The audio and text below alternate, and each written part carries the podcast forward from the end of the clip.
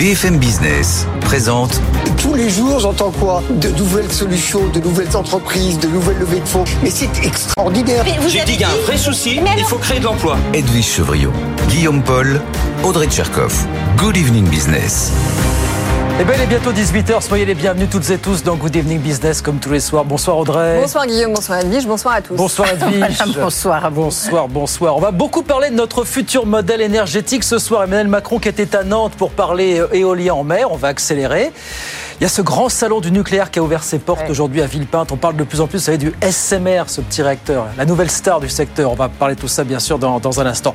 On va parler médias dans 10 minutes avec votre invité, Edwige. aussi. Nouveau modèle d'information peut-être, hein, en l'occurrence, Ouais. Puisque notre invitée c'est Sybille Veil, c'est la présidente de Radio France. Elle a traversé le boulevard Victor pour nous rendre visite et pour parler de son livre où elle prône l'écoute, comment finir avec la société du défouloir? On va voir qu'avec Hanouna, Guillaume Meurice et d'autres exemples, un petit peu compliqué, mais elle va tout nous expliquer. Ça sera dans 10 minutes. Et puis, nos experts, ils arrivent dans la foulée. Et puis, à signaler un invité exceptionnel ce soir. Ah oui, un grand invité dans les experts ce soir, c'est David Lisnard, le maire de Cannes, mais aussi le président de l'Association des maires de France. Beaucoup de questions à lui poser, évidemment. Euh, D'abord, quel futur contrat social entre l'État et les collectivités locales Et puis, comment juge-t-il la situation économique du pays Et enfin, quelle réponse apporter aux entreprises qui font face à de plus en plus de défis Ça fera beaucoup de sujets à voir avec lui, 19h15, 20h, David Lisner. Voilà le programme non exhaustif, comme toujours, puisqu'on est ensemble jusqu'à 20h sur BFM Business. À tout de suite. Good evening business, le journal.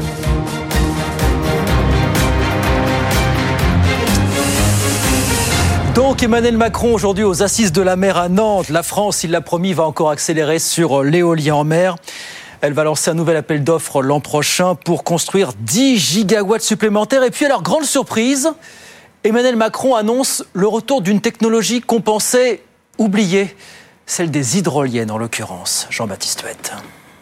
Convertir les courants marins en électricité, c'est le principe des hydroliennes. Posées au fond des mers ou fixées grâce à des mâts sous la surface de l'eau, elles sont souvent plus puissantes que les éoliennes et surtout plus prévisibles grâce aux connaissances de l'intensité des courants marins. Il y a quelques années, la France était en pointe dans ce domaine avec l'émergence d'une vraie filière industrielle portée par Naval Group. L'industriel inaugure à Cherbourg en juin 2018 la première usine au monde d'assemblage d'hydroliennes. Seulement un mois plus tard, coup de théâtre, c'est la clé sous la porte. Naval Group justifie sa décision par l'absence de débouchés commerciaux et surtout l'absence de soutien public. Une décision qui à l'époque ébranle tout le secteur. Emmanuel Macron confirme aujourd'hui vouloir faire renaître cette filière. 65 millions d'euros vont être mis sur la table pour relancer des projets pilotes, en particulier Flowat, porté par le grenoblois HydroQuest, qui souhaite installer 7 hydroliennes dans la zone du Rat-Blanchard. La France dispose des courants marins parmi les plus forts du monde. Le potentiel hydrolien est estimé à 5 gigawatts, peu ou prou l'équivalent de 5 réacteurs nucléaires. Voilà le retour de l'hydrolienne et puis donc cette accélération dans l'éolien en mer au moment où le secteur connaît un petit coup de mou hein, précisément. Mais ça, on en parlera avec nos experts tout à l'heure à, à 18h30. Et puis alors, puisqu'on parle énergie, est-ce que c'est un hasard du calendrier? C'est aujourd'hui qu'a débuté à Villepinte le grand rendez-vous biannuel du nucléaire, le World Nuclear Exhibition. Salon au cours duquel on a beaucoup parlé du SMR, ce petit réacteur modulaire de quatrième génération, plus flexible, plus simple à construire que les réacteurs actuels et qui pourrait être multi-usage. Écoutez ce que nous disait ce matin Raphaël Gorgé, le patron du groupe Gorgé, qui travaille justement sur un prototype de SMR. Écoutez. Des petits réacteurs qui vont décarboner le chauffage urbain. Le chauffage des bâtiments, et plus généralement les bâtiments, c'est près d'un tiers des émissions de CO2. Et le chauffage euh, est très largement, euh, utilise très largement des énergies fossiles. On va brûler du charbon, du fioul, du gaz pour chauffer des bâtiments.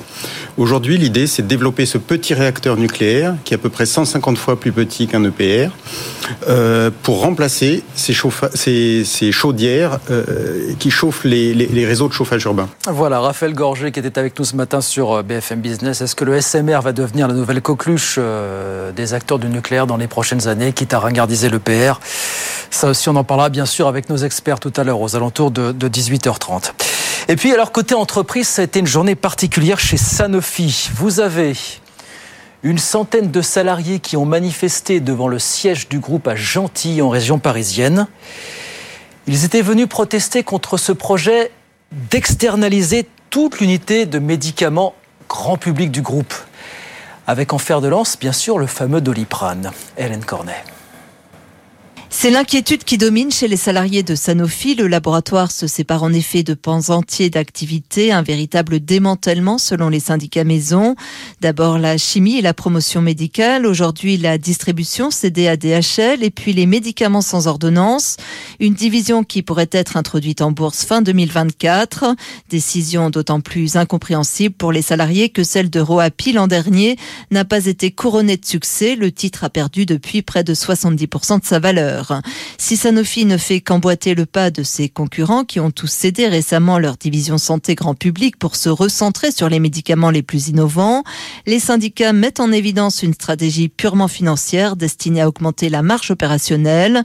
Ils s'étonnent que le gouvernement laisse Sanofi abandonner une molécule comme le doliprane tout en appelant à la réindustrialisation et à lutter contre les pénuries de médicaments. Hélène Cornet, dans l'actualité des entreprises, toujours, on apprend que Michelin va fermer deux usines en Allemagne et y supprimer quelques 1500 postes par la même occasion. Michelin justifie ces fermetures par la, hausse des coûts de fabrication et de fonctionnement en Allemagne aujourd'hui.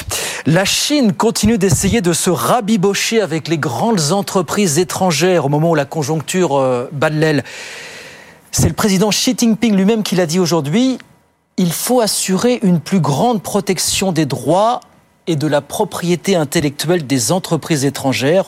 Beaucoup d'entre elles, c'est vrai, se plaignent en effet régulièrement de traitements de faveur dont bénéficieraient leurs, leurs concurrents chinois sur place. Un petit mot de l'Allemagne. On vous a raconté récemment comment l'Allemagne était à la recherche de 60 milliards d'euros pour boucler son budget 2023. Eh bien, le chancelier Olaf Scholz a annoncé aujourd'hui qu'il allait demander qu'on fasse une exception à la règle budgétaire qui nécessitait de, de boucher ce trou. Il estime que les investissements que le pays doit faire pour se moderniser ne peuvent pas être évités. Écoutez le chancelier allemand. Bien entendu, les premiers ministres des Länder allemands ont tout intérêt à garantir des investissements d'avenir dans leur région, par exemple dans l'industrie des puces, dans l'acier respectueux du climat ou dans la production de batteries. Ce qui nous unit est la conviction que ce n'est que si l'Allemagne devient plus moderne que nous serons en mesure de réagir efficacement aux crises futures. Voilà, pas question de tourner les dos aux investissables investissements pour euh, moderniser le pays, le chancelier Olaf Scholz aujourd'hui du côté de, de, Berlin. Et puis on vient en France, on est à un mois de Noël à peine et c'est le patron de Rakuten France qui est passé nous voir ce matin sur BFM Business. Et il l'a dit, chiffre à la pluie, les Français vont étudier beaucoup plus que par le passé la possibilité de faire des cadeaux de seconde main, comme on les appelle. Écoutez ce qu'il nous disait.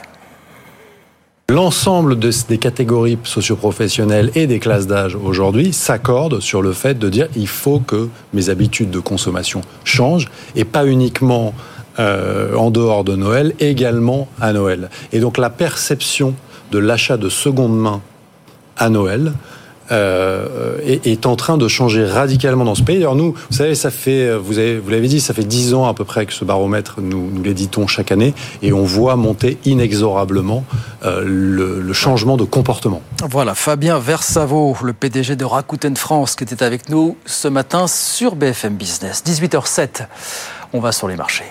BFM Business, c'est aussi sur Internet. Sur bfmbusiness.com, suivez le fil de l'actualité économique. BFM Business, toutes vos émissions en live ou en replay. Les marchés, Étienne Braque est à Euronext comme tous les soirs, bien évidemment. Bonsoir Étienne, comment ça s'est passé ce mardi Bonsoir, Guillaume. à la Bourse de Paris?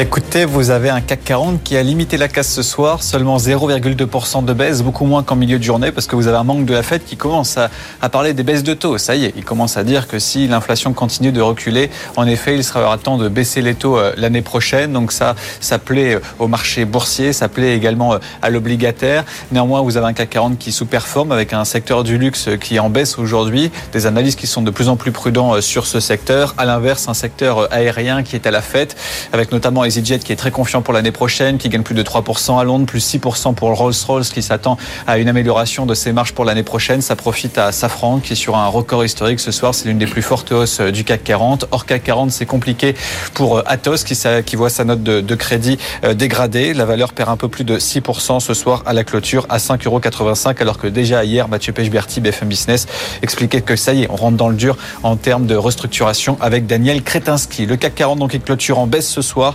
Légère baisse de 0,2%, toujours au-delà des 7200 points, 7250 points au fixe. Merci beaucoup Étienne. On regarde rapidement ce qui se passe à Wall Street, évidemment. Pendant ce temps, on grappille un petit peu de terrain sur le Dow Jones, la plus 0,45%, 35 493 points. Et puis l'indice Nasdaq de son côté qui grappille aussi 0,3%. 14 288. On fera un point avec Étienne bien sûr dans une heure. Sur BFM Business, un rendez-vous au passage ce soir, 20h sur BFM Business et dans deux heures. Émission spéciale de Tekanko qui a posé ses bagages le temps d'une soirée à l'OVH Cloud Summit. Grand rendez-vous des acteurs du cloud et de l'IA, François Sorel interrogera pour l'occasion Octave Klaba et Michel Paulin, respectivement président fondateur et directeur général d'OVH Cloud. Ce soir donc, 20h en direct sur BFM Business, 18h09. La présidente directrice générale de Radio France, Sybille Veil, est l'invité d'Edwige Chevrillon. C'est la grande interview dans un instant sur BFM. À tout de suite. BFM Business présente Edwige Chevrillon, la grande interview. Bonsoir à tous. La grande interview ce soir, c'est avec quelqu'un qui a juste traversé le boulevard qui nous sépare euh, de Radio France, ou la Seine plutôt. Euh, Sybille Veil, bonsoir. Bonsoir, Elvis Chevrillon.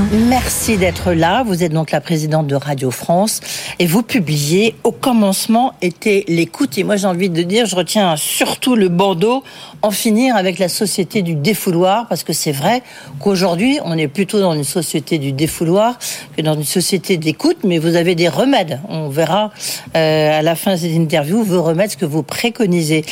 Peut-être commencer par les polémiques. Alors, je vais peut-être pas tout de suite commencer par celle autour de Guillaume Meurice, vous êtes déjà exprimé, mais j'ai quand même une question. Est-ce que, vous savez, jeudi soir, sur France Télé, il y a euh, cage d'investigation qui est consacrée à Cyril Hanouna? Votre grand ami. Euh, dans votre livre, vous en parlez et vous expliquez que euh, pourquoi on est là dans une stratégie d'intimidation parce qu'en fait, euh, vous avez sur Twitter, vous en êtes pris à lui parce que il a fait une charge très très forte contre l'audiovisuel public, donc vous lui avez répondu. Puis après, vous êtes retrouvé un peu comme moi derrière moi, vous vous êtes retrouvé avec votre tête un peu mise à prix. Ma question est est-ce que vous allez regarder le cache investigation sur Cyril Hanouna ou pas, ou ça vous intéresse plus? Alors, comme euh, vous l'avez rappelé, oui, euh, il y a à peu près un an, euh, après une première soirée où il avait, il avait attaqué très violemment le service public, Radio France, France Télévisions. Le lendemain, il avait affiché ma photo, ma rémunération, en disant si les antennes de Radio France reparlent de moi, je le réafficherai. Qu'est-ce que c'est? C'est l'intimidation. Euh, c'est une manière de faire de la polémique, de l'indignation. J'ai pas été très surprise parce que c'est un procédé. J'ai l'impression que chaque soir, il y a la personne qui est euh, mise en cause. On ne parle pas du fond, on attaque les personnes. Euh, et évidemment. Et là, est-ce que donc ça vous intéresse de voir, parce que par exemple c'est une très très bonne enquête, est-ce que vous allez regarder Cache Investigation? Je crois que cette émission va être très regardée. Complément d'enquête, hein. Je crois que l'émission va être très regardée et euh, je vais m'y intéresser, je pense, comme beaucoup d'autres personnes, mais on partage pas non plus grand-chose avec Cyril Hanouna, donc... Euh, donc vous allez regarder. Euh, on peut dire un mot quand même de Guillaume Meurice. Donc euh, euh c'est celui qui sur France Inter avait comparé euh, euh, Benjamin Netanyahu à un nazi sans prépuce. On sait que euh, vous l'avez, vous avez fait un avertissement. L'Arcom, l'autorité de régulation des médias, a aussi pris acte de votre avertissement et juste fait une mise en garde. ça veut dire quoi là? On est dans la société du défouloir? On n'est pas dans la société d'écoute, j'imagine. On est la société du défouloir. Et est-ce que est-ce qu'il sera à l'antenne la, saison prochaine? Ou est-ce que justement ça vous a permis de prendre un petit peu de distance que vous préconisez dans votre livre justement? Alors pourquoi on est dans la société du défouloir? Pour une raison simple, c'est que vous avez une phrase d'un humoriste qui est commentée pendant quatre semaines. C'est il y a plus de quatre semaines et vous m'en parlez ce soir. Donc ça montre qu'en fait c'est une polémique qui s'auto-alimente toute seule. C'est la spirale des polémiques. Et je vais vous dire, pour surtout pas alimenter la société des défouloir, je pense que le mieux c'est qu'on tourne la page et qu'on n'en parle plus. Je veux dire, son, son rôle c'est de faire de l'humour. Euh, c'est une prise de risque. Euh, et dans les prises de risque, parfois on peut franchir les lignes. Et je crois que j'ai tout dit sur le sujet. Euh, j'ai pris une sanction. L'Arcom a donné euh, euh, aussi une position sur le sujet. Je pense que là vraiment, les Français attendent qu'on parle d'autre chose que d'une phrase d'un humoriste. Oui, mais c'est société du défouloir parce que ça, ça, en fait. Bon là, ça va, ça va un peu plus loin, évidemment, et ça fait appeler à, à d'autres ressorts. Mais euh, Aujourd'hui, on voit, justement, vous dites, ça fait la polémique, mais c'est ça qu'on recherche aujourd'hui on recherche à travers des réseaux sociaux, puisque quelque part votre livre, il est quand même très centré sur le rôle des réseaux sociaux et cette société un peu de défiance qu'ils ont engendré via justement les algorithmes, via justement euh, les, les, tweets qui se répètent et qui s'enchaînent. Donc, pour vous, c'est est-ce qu'il faut quand même mettre des barrières à ça?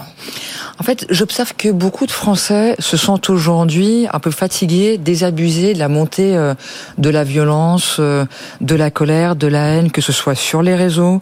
Ça contamine certains médias, on le retrouve dans la rue, on le retrouve dans des arènes mm. politiques. Il y a une fatigue en fait qui naît de tout ça. Et euh, ce pourquoi j'en parle, c'est parce que je pense que les réseaux sociaux qui portaient au départ une promesse de libération de la parole, de lien, en fait, il y a une mécanique insidieuse que vous que vous décrivez qui fait que pour pouvoir euh, séduire euh, le public, euh, pour pouvoir prendre le plus de votre temps disponible, ils mettent en avant ce qui clash, ce qui est indigne, euh, les positions les plus extrémistes, euh, les plus, euh, ce qui suscite la colère. Et donc ça participe d'un durcissement de la société, d'une d'une fatigue aussi de la société. Et donc je pense que il faut en prendre conscience pour y apporter des remèdes, parce qu'encore une fois, ça a vraiment un effet de contamination sur les autres sphères les médias, puisqu'on en parle là, mais aussi les autres sphères, dans la rue aussi, tout simplement. Quand on a vu euh, en juin dernier les émeutes euh, urbaines qui se sont déroulées euh, notamment en banlieue parisienne, ça n'avait plus rien de ça n'avait, c'était très loin du point de départ qui était le décès d'un jeune homme, Naël. C'était vraiment la viralisation des images de violence qui a entraîné une jeunesse dans la rue. Bah, je pense que voilà, il y a des excès qui sont visibles et qu'il faut prendre conscience des mécanismes qui conduisent à ça.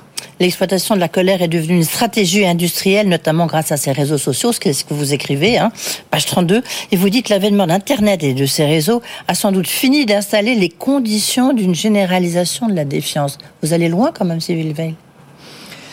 Je pense que quand on voit euh, les mouvements euh, successifs qu'on a connus ces dernières années, euh, on a connu les gilets jaunes, qui étaient tout d'abord la capacité pour des des personnes qui souffraient d'invisibilité de se faire connaître, mais ensuite des, une violence qui s'est propagée, qui a été amplifiée par les images de de là aussi de violences qui étaient diffusées régulièrement.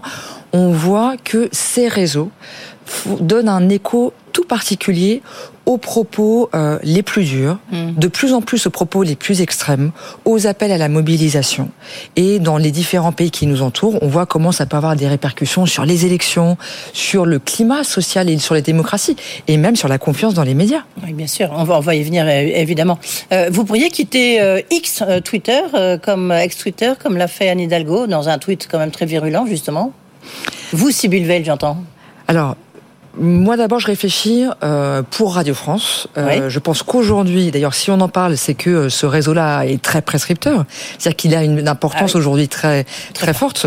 Et alors, même si je regrette très fortement l'évolution qu'il connaît depuis des mois, et notamment depuis euh, euh que Elon Musk en est devenu propriétaire, qu'il a réduit très fortement, voire même supprimer les équipes de modération, que désormais pour voir ces contenus mis en avant, euh, être euh, présentés comme euh, euh les plus les plus visibles, il faut payer. Donc en fait, c'est il faut payer pour avoir sa légitimité.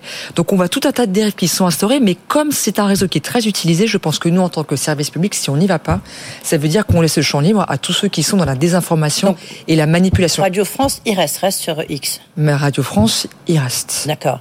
Et vous, Sybille Veil, à titre personnel bah Vous verrez, sur X, je ne poste rien de personnel, je poste que des choses professionnelles, donc que j'interviens sur X en tant que présidente de Radio France. Est-ce que pour vous, le populisme est un peu la conséquence justement de cette non-écoute que vous, vous déplorez et de ces réseaux sociaux? Le populisme qu'on observe un peu partout, on l'a vu ça en Italie, on vient de voir ça euh, dans le nord de l'Europe, on va peut-être revoir ça aux États-Unis je pense que ce qui monte avec les réseaux, euh, j'utilise dans le livre une image que euh, je pense euh, qui va parler à beaucoup de personnes, c'est Pinocchio et le jeune Pinocchio qui est attiré dans l'île au plaisir où il peut fumer, il peut boire, il peut jouer, il peut se donner à tous les excès Et à quoi ça conduit La morale de l'histoire, c'est de dire que les excès, loin de libérer, ils asservissent puisque euh, il est transformé en âne. Qu'est-ce qui se passe aujourd'hui? On voit que sur ces réseaux, euh, ce sont euh, les paroles les plus extrêmes, les plus dures, et de ça s'accompagne à chaque fois, en effet,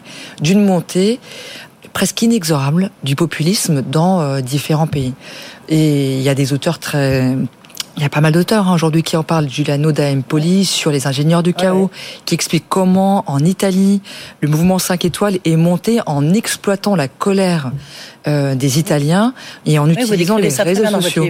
Et je pense que c'est c'est quelque chose auquel il faut vraiment il faut en prendre conscience parce que si nous n'avons pas conscience de l'utilisation de ces réseaux pour manipuler et pour porter des discours qui peuvent être extrémistes, euh, je pense qu'on passe à côté de dynamiques qui ont un effet sur la société qui sont très importantes aujourd'hui. Oui, mais mais en même temps, puisque vous êtes la, la, la, la présidente de Radio France, euh, toutes vos antennes, elles sont sur ces réseaux sociaux. On retrouve que ce soit France Inter, France Info. Euh, France Culture, vous êtes sur TikTok, vous êtes sur X, on l'a dit, vous êtes sur Insta, parce qu'il faut bien quand même intéresser les jeunes à l'information, puisqu'on voit que la radio en tant que telle, j'ai envie de dire malheureusement, parce que c'est un formidable média, et bon, elle intéresse encore beaucoup, euh, euh, beaucoup des millions de personnes, mais est en train de décliner petit à petit. Donc vous, vous restez, vous avez une stratégie très importante sur les réseaux sociaux. On y reste déjà pour porter une parole qui soit différente et qui mm. soit modérée. Et justement, euh, porter des contenus qui sont euh,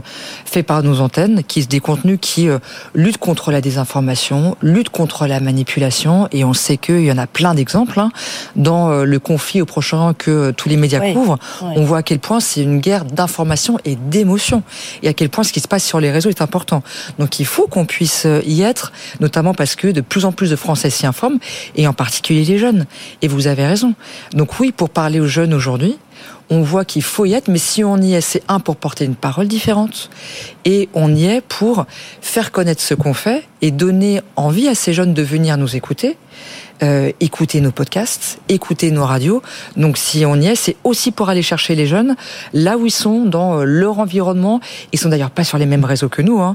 Euh, il y a moins de jeunes sur Twitter, ils sont sur Snapchat, ils sont sur TikTok beaucoup. d'ailleurs, chacun des réseaux a ses, ses, Comment est-ce que vous, puisque c'est votre responsabilité, vous parlez beaucoup de la responsabilité justement des, des acteurs. C'est quoi votre responsabilité Elle est énorme, Sylvie Veil, parce que vous pouvez pas tout contrôler? À ma responsabilité en tant que présidente ou la responsabilité de Radio France? Non, bah, Radio France, mais comme je m'adresse à la présidente, donc c'est aussi la, la vôtre. Alors, je, suis, comme tout dirigeant de médias, je suis responsable de la publication, ce qui veut dire que je suis à la fin responsable juridiquement de tout ce qui est dit sur mes antennes. Est-ce qu'au quotidien, vous regardez tout ce qui se passe chez vous? Ah bah, je regarde, oui, je regarde ce qui se passe. Après, j'ai des équipes formidables qui sont très bonnes. Et moi, je pense, et je décris d'ailleurs mon mode de management dans ce dans ce livre. Je pense que euh, bien manager, c'est savoir un choisir les personnes qui vous entourent, mm. les choisir les meilleures possibles. Faut éviter euh, d'avoir des généraux faibles. Et parce que vous les choisissez bien, vous leur faites confiance et vous leur permettez de faire les choses. Et c'est en faisant ça que ces dernières années, toutes mes antennes sont plutôt euh, ont été portées avec des lignes éditoriales qui ont été de plus en plus euh, euh, bien dessinée, euh, attractive. Beaucoup se sont rajeunis. Et c'est justement avec cette confiance que j'ai aussi dans une partie des équipes que j'ai recrutées. Vous dites la bataille pour le temps d'attention du public devient très intense. Euh, quelque part, c'est un peu le chaos, l'écoute, mais on n'a plus le temps de l'écoute. Donc, on laisse la place au chaos bah, je pense que justement, il faut euh, reprendre ce temps-là et tout ce que euh, je développe dans ce livre, qui a un plaidoyer pour l'écoute, mmh. c'est de dire oui à l'écoute, ça veut dire prendre du temps, ça veut dire aussi prendre des risques, parce que ça veut dire que vous écoutez des paroles qui parfois sont en contradiction avec ce que vous pensez. Et il faut euh, écouter vraiment et être capable aussi d'évoluer avec ce que vous ce que vous écoutez. Ça veut dire être capable d'écouter des critiques et ça, ça vaut euh, comme citoyen, ça vaut comme euh, euh, manager d'une équipe, ça vaut dans sa famille, ça vaut dans tous les cadres. Et donc, c'est comme ça qu'on arrive aussi à résoudre des situations qui sont compliquées. Et Dieu sait qu'aujourd'hui, dans la vie de tous les jours, on voit des choses qui sont de plus en plus. À Radio France, il y a combien de personnes qui travaillent justement, qui, qui contrôlent cette information, qu'elle soit soit sur les radios, soit sur les réseaux sociaux? Vous avez un service dédié à ça? Il n'y a pas de service de contrôle. Tout le monde a des rédactions qui... Comme, ça existe dans, dans, dans, les réseaux sociaux, comme ça existait avant sur, sur Twitter, sur X, vous l'avez rappelé. il y, a, plus de, depuis mai 68, il n'y a plus de police des rédactions à Radio France. Non, non, c'est pas une police, c'est juste au contraire pour lutter contre cette désinformation. hein. C'est les responsables des rédactions, chaque mmh. responsable de rédaction, et d'ailleurs j'en ai nommé plusieurs ces dernières années. Par exemple, Marc Fauvel, qui avant était à la matinale de France Info, un excellent matinalier qui désormais dirige la rédaction de France Inter. Donc c'est lui qui, avec l'ensemble des euh, équipes de cette rédaction, euh, définit le choix des sujets, euh, les l'ordre, le traitement, et on a publié la semaine dernière les huit engagements de nos rédactions pour rendre transparents les principes sur lesquels on s'appuie. Parce que je pense que justement c'est cette déontologie-là qu'il est important de faire connaître à nos auditeurs et au public pour continuer à avoir une relation de confiance. Je pense qu'aujourd'hui les médias parce qu'il y a ces réseaux qui donnent des informations. Donc la course à l'information, on est, c'est plus ça qui importe aujourd'hui, c'est plus donner le scoop, c'est donner une information qui suscite la confiance.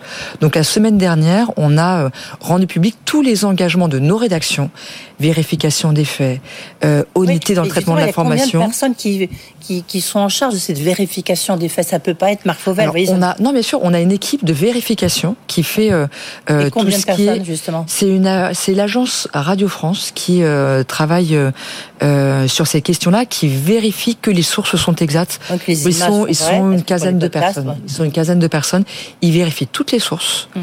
euh, des informations qui sont ensuite données sur nos différentes antennes. Peut-on imaginer qu'un jour, justement, la Maison Ronde bah, soit en fait une, une, maison où on fabrique des podcasts, euh, on soit sur TikTok ou sur Telegram, et où finalement il n'y ait plus d'antennes telles qu'elles existent aujourd'hui Alors moi, dans combien de temps vous serez ah, peut-être plus là Ça, moi, Veil Pas du tout comme ça, parce que euh, aujourd'hui, le prime de la radio, c'est le matin, ce sont les matinales, et le matin, c'est l'information. La radio, elle décline, elle intéresse de moins en moins les jeunes. Ah, elle reste encore très puissante, honnêtement. La radio, euh, chaque jour, c'est 38 euh, millions d'auditeurs. Il n'y a pas beaucoup de médias, même dans les réseaux sociaux qui ont une telle audience quotidienne, c'est comme la télévision. Je veux dire, tout le monde parle de l'accroissement de ces nouveaux médias, mais quand on regarde la puissance de la télévision et celle de la radio, ça reste encore des médias qui sont très forts. D'ailleurs, le, euh, le président de Médiamétrie euh, le rappelle régulièrement. Donc, c'est un média qui reste très fort. Certes, euh, il y a des auditeurs qui sont perdus, mais la semaine dernière, on a eu les audiences de ce média. pour, et on a pu voir que nos antennes continuent à gagner des auditeurs. Mmh. Donc, ça veut dire une chose, c'est qu'en investissant sur la qualité et l'information, ça veut dire avoir des personnes qui font des reportages, qui vont sur le terrain, qui donnent confiance et en innovant, et eh ben on continue d'avoir des auditeurs qui nous suivent. Crise de l'écoute, donc euh, crise de reconnaissance, c'est quoi les conditions pour revitaliser cette écoute? Vous vous dites c'est le temps libre. Et là non plus, j'ai envie de vous dire, c'est Veil, je pense que c'est pas beaucoup de temps libre. Moi non plus, on a de moins en moins de temps libre. Alors là, je suis pas, je, je, suis pas d'accord. Il faut refaire la société à ce moment-là. On change de société. alors je pense que euh, il faudrait faire du temps libre une grande cause. Je pense qu'on n'a jamais eu dans l'histoire de l'humanité autant de temps libre, avec l'allongement de la durée de vie, avec euh, euh, la réduction de la durée travaillée. Ça vaut peut-être pas pour tous les métiers, mais en tout cas. Euh, globalement, euh, les citoyens aujourd'hui n'ont jamais eu autant de temps libre. On en a le double de ce qu'avaient euh, euh, nos ancêtres euh, qui vivaient il y a une centaine d'années. Qu'est-ce qu'on en fait? Le problème, c'est qu'est-ce qu'on en fait? L'addiction aux écrans, d'un côté, des adultes qui le transmettent à leurs enfants, fait qu'on a l'impression de courir après le temps. Mmh. Mais en réalité, combien de temps on est absorbé par les push sur notre téléphone portable, les messages auxquels on répond, euh, les vidéos qui s'enchaînent et sur les, entre lesquelles on scrolle? C'est ça qui fait qu'on a l'impression de plus avoir de temps reprendre la maîtrise de son temps-là pour le consacrer à d'autres choses, à l'écoute de ses proches, à euh, l'écoute euh, de euh, contenu audio, à de la, de la musique qui transforme.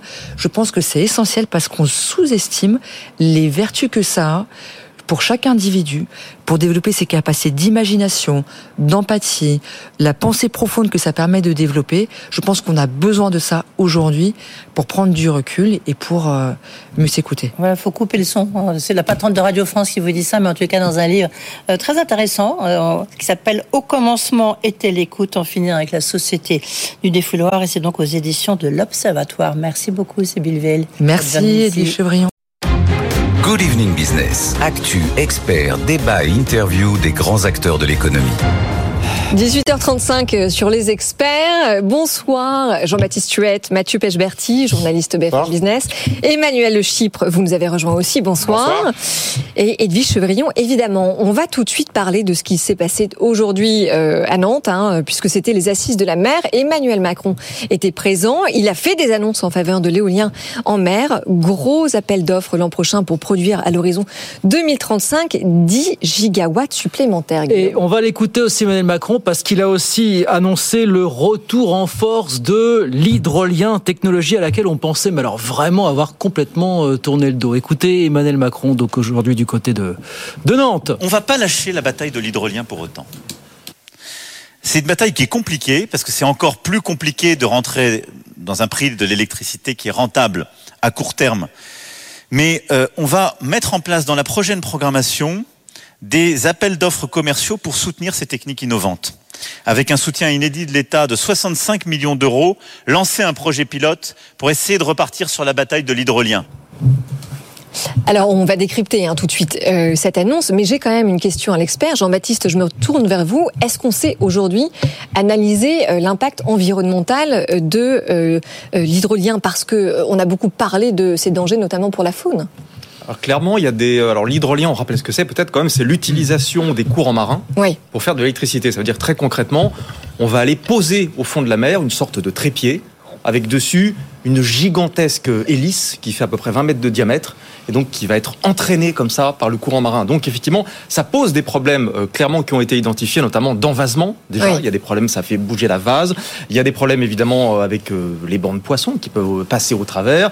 il y a des problèmes avec les pêcheurs. Il faut que ce soit parfaitement bien délimité parce que si vous jetez votre, votre, votre chalut et que vous tirez, évidemment, bah il y a toujours ce problème-là. Donc oui, il y a, il y a des non, problèmes. Non, mais c'est pour ça qu'on n'en parle plus d'ailleurs. Il y a des problèmes qui ont été identifiés. la technologie était moyennement mature, mais surtout, c'est, on en reparlera peut-être à l'heure, mais c'est encore un, un cas d'école industrielle comme seule la France sait en faire. Euh, en 2018, à Cherbourg, Naval Group, autrefois DCNS, avait ouvert, inauguré en juin 2018 une incroyable usine pour fabriquer des hydroliennes, euh, la première au monde. Il n'y en avait pas d'autres dans le monde. Un mois après l'inauguration, la clé sous la porte. Oh. Que dit Naval Group Naval Group dit bah non, euh, on a inauguré, mais ça va pas être possible. Euh, on n'a pas de carnet de commande, on n'a aucune visibilité et surtout, on n'est pas du tout soutenu par l'État. C'était un certain Nicolas Hulot à l'époque, qui était euh, ah. le ministre de la Transition énergétique, et qui lui-même ne croyait pas au projet. Donc fermeture, clé sous la porte, et donc voilà, c'est le projet et la filière c'est déstructuré toute seule. J'ai envie de dire que les ingénieurs français ont encore frappé, mais est-ce que c'est est-ce que c'est c'est ah, crédible Non, c'était les politiques. Le, ministre ah le plus nul de toute l'histoire de l'écologie française a, frappé aussi, euh, Edwige. Lequel Non, non, non. Qui ça, qui ça, Non, mais à l'époque. Oh pas resté très longtemps. Non, mais c'était pas, c'était, non, mais c'était pas Hulot, c'était l'ensemble de la classe politique qui, à l'époque, en 2018, était complètement largué sur les sujets énergétiques. Je rappelle qu'à l'époque, on avait encore le projet de fermer une quinzaine de réacteurs nucléaires. Le, mmh. fameux virage dans lequel maintenant on est bien engagé, euh, nucléaire plus euh, toutes les énergies renouvelables possible et imaginable.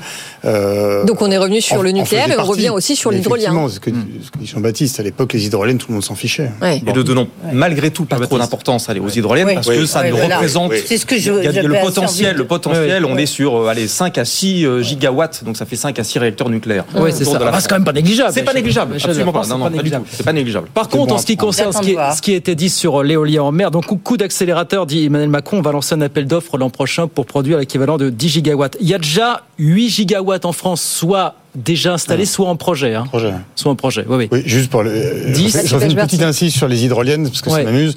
Euh, en 2022, pendant la, campagne, pendant la campagne présidentielle, pardon, le seul candidat à promouvoir les, les hydroliennes, c'était Jean-Luc Mélenchon, voilà, qui prônait l'énergie de la mer et l'oulométrie. L'économie de la mer, très Ça, c'est quelque chose qu'on ne peut pas lui enlever. Non, mais c'est vrai. Il faut le dire. Ça fait des années voilà. qui, se bat pour. C'est pas pour défendre Mélenchon, c'est le petit clin d'œil que Macron qui reprend ses idées. Euh, est-ce que c'est un coup d'accélérateur là sur euh, l'éolien en mer là, Alors, ce, que Emmanuel Macron a annoncé aujourd'hui, en fait, avait déjà été euh, annoncé, programmé euh, il y a un an au moment de la campagne présidentielle, euh, où l'idée c'était pour caricaturer 50 parcs éoliens en mer en 2050. Donc là, en gros, c'est 10 gigas. En gros, c'est 10 parcs. Hein. On, va, schématiser un peu. Un parc, c'est un giga, c'est équivalent d'un réacteur nucléaire pour donner à peu près des ordres de grandeur. je remarque quand même, donc c'est très bien, c'est très bien. Je remarque quand même que ce qui est donné comme appel d'offres, c'est 2025 pour mise en service 2035. Donc on reste. Oui, c'est pas tout de suite. Sur 10 ans de mise en service, alors que quand celui de Saint-Nazaire a été lancé l'année dernière, on a dit oulala, on a mis 10 ans. Il va falloir raccourcir les délais. Agnès Pannier-Runacher nous a fait une loi pour dire vous allez voir, vous allez voir, on va accélérer les procédures. Résultat, on reste toujours. Ceci dit, Mathieu, ça veut quand même dire que ça va créer des milliers d'emplois pendant le temps de la construction.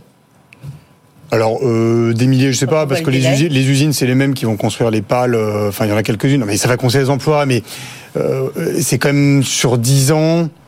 C'est ce que le gouvernement annonce, et c'est pas rien, c'est que justement, ça va rapporter 2,5 milliards d'euros de recettes, ce projet d'éolien. Non, en Angleterre, en Angleterre, par exemple, un parc éolien, c'est 5 ans pour sortir de mer. Ouais. Vous voyez en gros. Chez nous, c'est 10. Ah, c'est 10 ans, effectivement. Et le, au mieux, au mieux. Je vous livre comme, comme toujours, fois deux. Le, le, le, chef de l'État, parce que je, enfin, à l'heure du déjeuner, lorsqu'il s'est euh, parlé aux assises de l'économie de la mer, c'est qu'il compte beaucoup quand même sur la loi d'accélération des énergies renouvelables qui a été adoptée euh, il y a un an, mois. Et là, dit Emmanuel Macron, dont acte, hein, on va voir si c'est la réalité ou mmh. pas, on va passer de 10 mois, de 10 ans à 5 ans.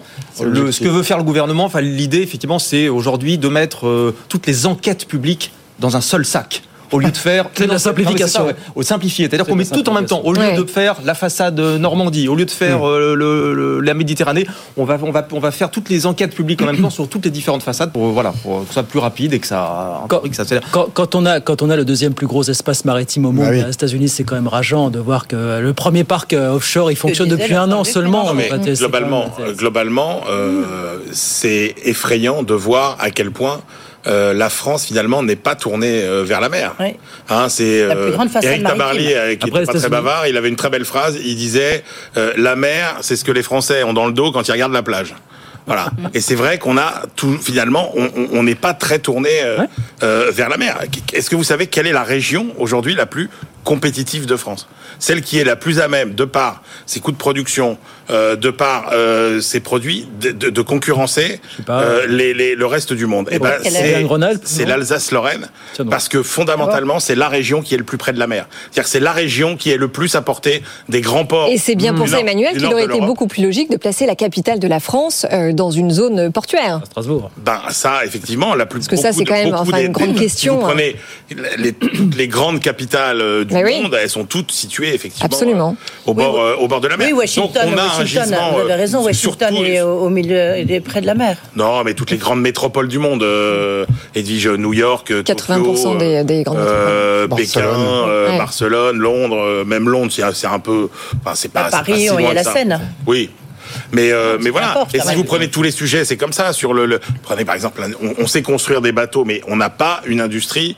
du tourisme, de, de, de, la croisière, par exemple. Alors que, voilà, y a, sur tous les sujets, on est quand même très en dessous. Et sur les ressources. Et nos ports. Et sur les ressources. Ah, nos ports, n'en parlons pas. bien sûr, ça fait partie du, euh, du sujet. Mais donc, globalement, euh, oui, moi, moi j'aurais aimé même que Emmanuel Macron ne s'intéresse pas que euh, aux éoliennes et, qu'on ait une autre approche, effectivement. on, parle, nucléaire après. Mais là, l'objectif est bien réaffirmé de faire de l'éolien offshore à terme la deuxième source d'électricité, de production d'électricité après le nucléaire, Mathieu. Là, il n'y a pas de. Pendant oui, puis de toute façon, on n'a pas le choix, étant donné les, le, la demande en électricité euh, à horizon 20 euh, à 30 ans. Et ce qui est important de le dire, parce que c'est un fait incontestable, c'est que l'éolien en mer est la moins intermittente des énergies renouvelables. Ça l'est.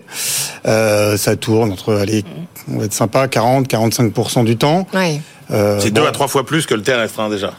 C'est deux fois plus que le terrestre. En gros, en gros, les éoliennes euh, à terre, 20%, euh, 20%, le solaire 15% en France, hein, évidemment, pas en Arabie Saoudite, et euh, les éoliennes en mer, c'est plutôt 40% en France, 35-40 en France en réalité. Hein. Ça monte plus haut dans les mers du Nord parce que les, des vents beaucoup plus forts et surtout beaucoup plus stables et réguliers. Ce n'est pas le plus gros, c'est des... Oui, puis alors là, on va augmenter... ah oui, c'est bien le problème. Ça, Vous précisez, effectivement, c'est qu'on n'en parle peut-être pas assez, mais il y a quand même un problème structurel de fond dans le secteur de l'éolien en ce moment, qui mm. est très nombreux.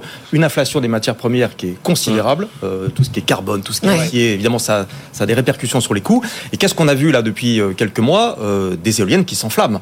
Euh, on a à peu près une éolienne qui s'enflamme par mois. Qui s'enflamme Qui s'enflamme par mois. C'est-à-dire de tourner, elle, se chauffe. Et euh, c'est ce qui a posé un très gros problème à Siemens il y a, il y a quelques semaines, qui s'est éclaté en bourse. J'ai pas d'autre mot, pardon, hmm. euh, parce que en fait leurs éoliennes ont été fabriquées de manière un peu un peu légère, on va dire. Ils se sont rendus compte qu'il y avait des problèmes de fabrication mais qui était généralisée dans la plupart des turbines. Et donc aujourd'hui, on a des éoliennes qui sont en place en mer avec des turbines qui fonctionnent mal et qu'il faudrait en théorie remplacer. Mais alors attendez, ce que je comprends pas, c'est que depuis le temps que l'on parle de ces technologies-là, on n'a toujours pas trouvé les mécanismes qui font que ça marche et que ça ne prenne pas feu. On, le voit bien, on a la France, on a tous les pays d'Europe qui, foncent dans l'éolienne, tout le monde va dans l'éolienne, donc on, réclame aux constructeurs, mais il me faut des turbines, il me faut des pales. Avec des mâts qui sont beaucoup plus grands, donc toujours plus gros, toujours plus gros, donc il y a les, donc c'est la quantité versus la qualité. Trop vite, ça a été le cas pour Siemens, qui a été trop vite, et donc il y a des malfaçons sur les turbines, et donc on a des incendies, et, en termes de, il faudra pouvoir remplacer toutes ces turbines, et ça coûte une fortune. Et alors juste un, chiffre rapide, 3% euh, d'émissions de CO2, c'est ce que le secteur maritime représente. Euh, est-ce que, euh, d'après ce que vous avez entendu aujourd'hui lors de ces assises, est-ce qu'on va enfin déployer la décarbonation de nos ports? Elle a commencé. En tout cas, pour les gros bateaux, les gros navires, la décarbonation, elle a commencé. Alors, c'est pas forcément tout de suite visible, mais elle a commencé, notamment en lien avec l'OMI, qui est l'Organisation maritime internationale. Il faut considérer le maritime comme l'aérien. En gros, aujourd'hui, mm. l'aérien, tout le monde parle des SAF, hein, les Sustainable oui, Fuel. C'est la même chose pour le maritime, où on va utiliser de plus en plus euh, de méthane ou peut-être de l'hydrogène. C'est quand, même plus simple sur les bateaux. Hein. C'est-à-dire bah, C'est plus parce qu'il y a pas, il y a des contraintes techniques qu'il y a sur les avions qu'il n'y a pas sur les sur les bateaux. Euh, les contraintes liées au poids, par exemple, euh, à, l'espace où on peut embarquer des carburants et de l'énergie. Quand vous êtes sur un énorme bateau, c'est moins compliqué que quand vous êtes sur un avion. Mais il va y avoir un problème d'accès à la ressource. Euh, les bateaux vont tourner demain à ce qu'on appelle au méthanol. Le méthanol, on le trouve pas en se baissant. Il faut le fabriquer, donc il faudra de l'énergie pour le fabriquer. Mm. Et puis, il va y avoir une course entre qui va utiliser les biocarburants. C'est toujours la même question. Est-ce que ça mm. va être l'aérien, l'aéronautique? Est-ce que ça va être le maritime? Vaste, vaste sujet qu'on va suivre de près, évidemment. On va, on va rester dans l'énergie, hein, parce que on va parler nucléaire. Parce que, alors, est-ce, que c'est un hasard du calendrier? C'était le début aujourd'hui à, à, Villepin, vous savez, du grand salon du nucléaire. C'est une fois tous les deux ans, le World Nuclear Exhibition. 750 exposants, 20 000 visiteurs attendus. Et alors, cette année encore, la, vedette, c'est ce qu'on appelle le SMR. Vous savez, ce sont des mm. petits réacteurs euh, modulaires de quatrième génération qu'on dit plus flexibles, hein, plus simples. Euh, rapide, plus rapide à construire, dont on dit qu'il pourrait jouer un rôle central dans la décarbonation. Mathieu, est-ce que c'est la nouvelle star euh, du secteur du nucléaire, ce SMR finalement, qui a peut-être regardisé un petit peu le père à la, française euh, Oui, il n'a pas besoin, mais c'est déjà fait. euh, oui, c'est la nouvelle star, euh, mais est-ce qu'elle va réussir C'est un gros point d'interrogation. Moi, je suis pas très, je suis pas fort. Enfin, on a une vie. 80 projets en cours de développement dans le monde. Non, mais voilà. Alors, dans le monde, oui, il y a quand vous interrogez les dirigeants de l'industrie nucléaire, ils disent le SMR, hein, Small Modular Reactor, euh, en fait, c'est des petits réacteurs qu'il y a euh, quelque part dans les sous-marins nucléaires qu'on a en France ou que les Russes utilisent depuis 30 ans euh, dans les brises-glaces pour aller au pôle Nord. on sait faire, hein, en France on sait faire avec nos sous-marins notamment, mais il, il, faut les vendre.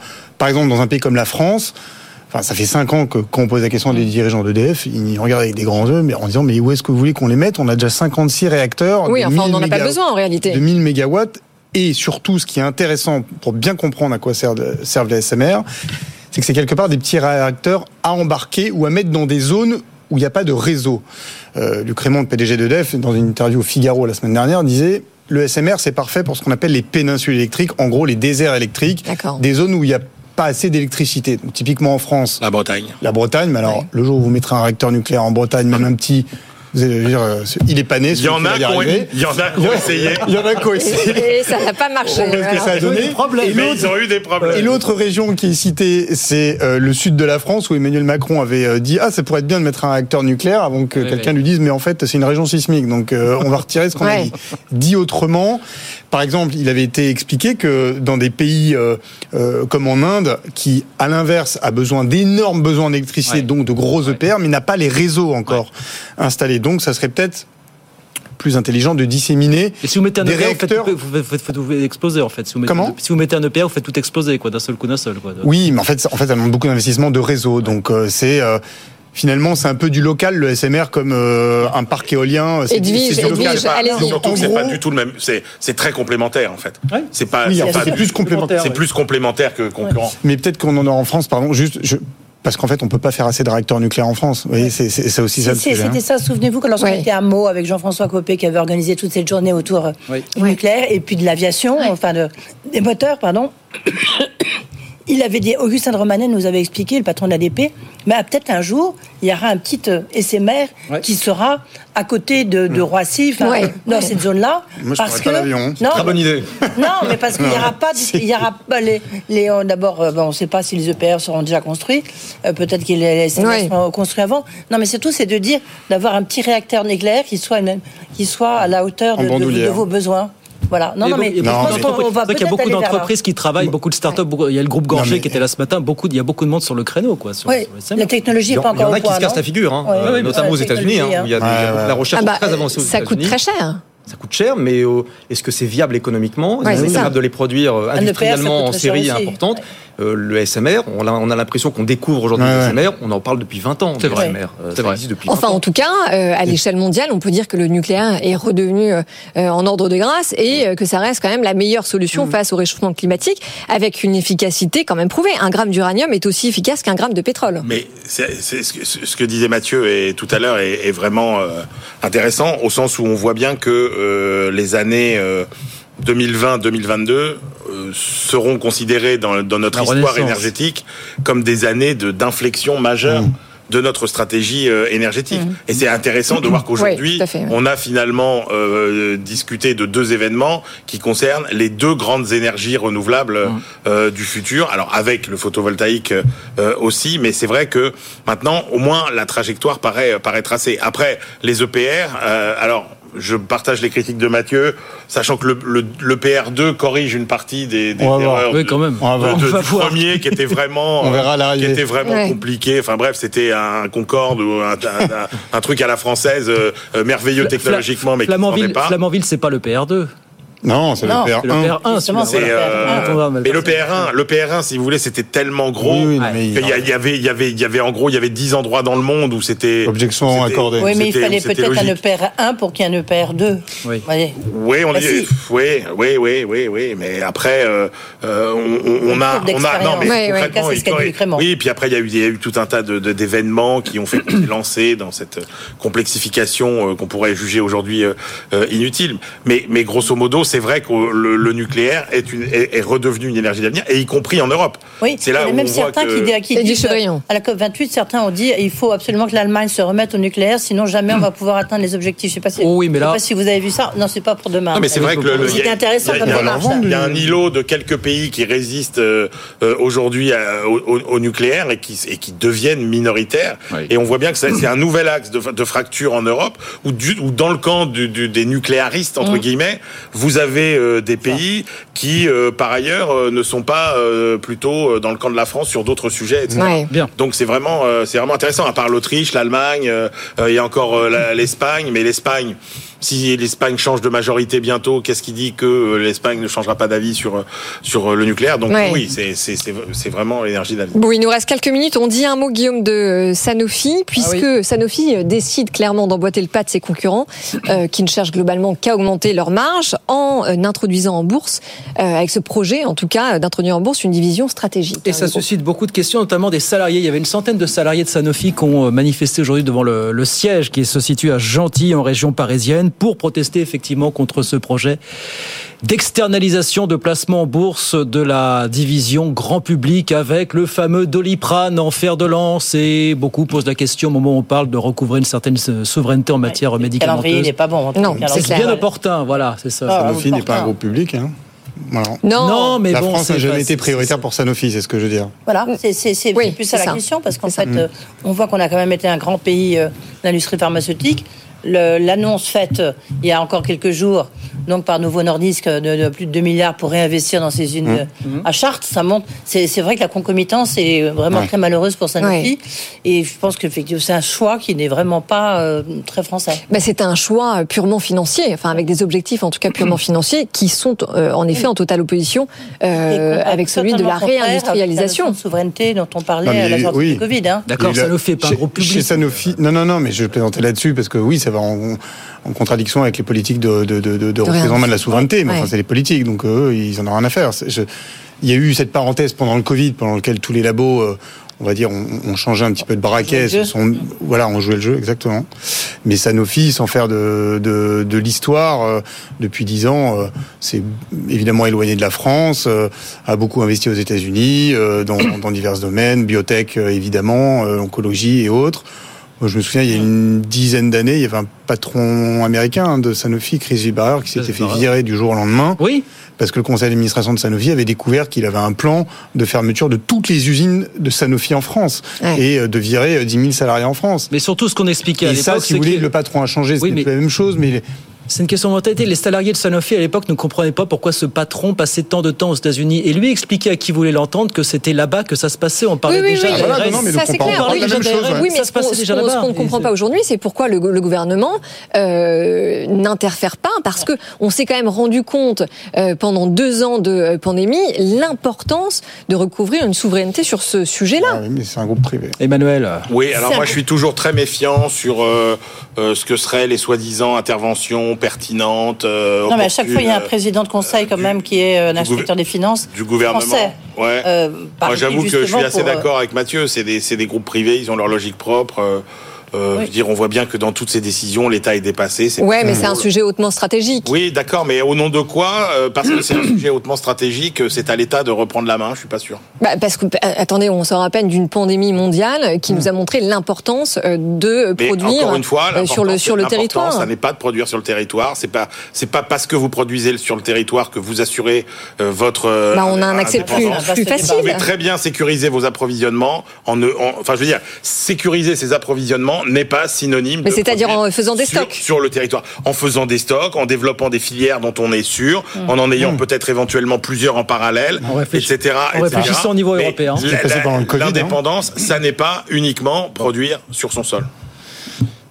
Et du Chevrillon, d'accord avec ça?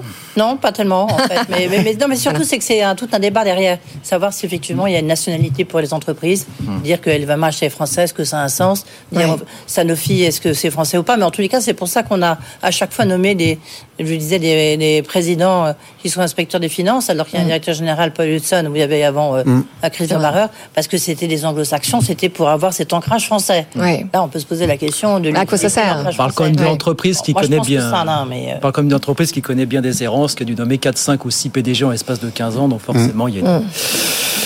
Longue traversée du désert pour eh Sanofi. Allez, c'est terminé pour ce soir. Merci jeunes gens d'être passés ce soir. Emmanuel Le Chypre, Mathieu Pechberti, Jean-Baptiste Huet, Edwige. À demain, 18h10 en direct. Demain, c'est Hélène Bourboulou. Oui. La redoutable et redoutée administratrice judiciaire. On, a vu que les, défaillances de l'entreprise, eh ben, ça se multipliait. On a même dépassé un peu le niveau mm. d'avant le Covid.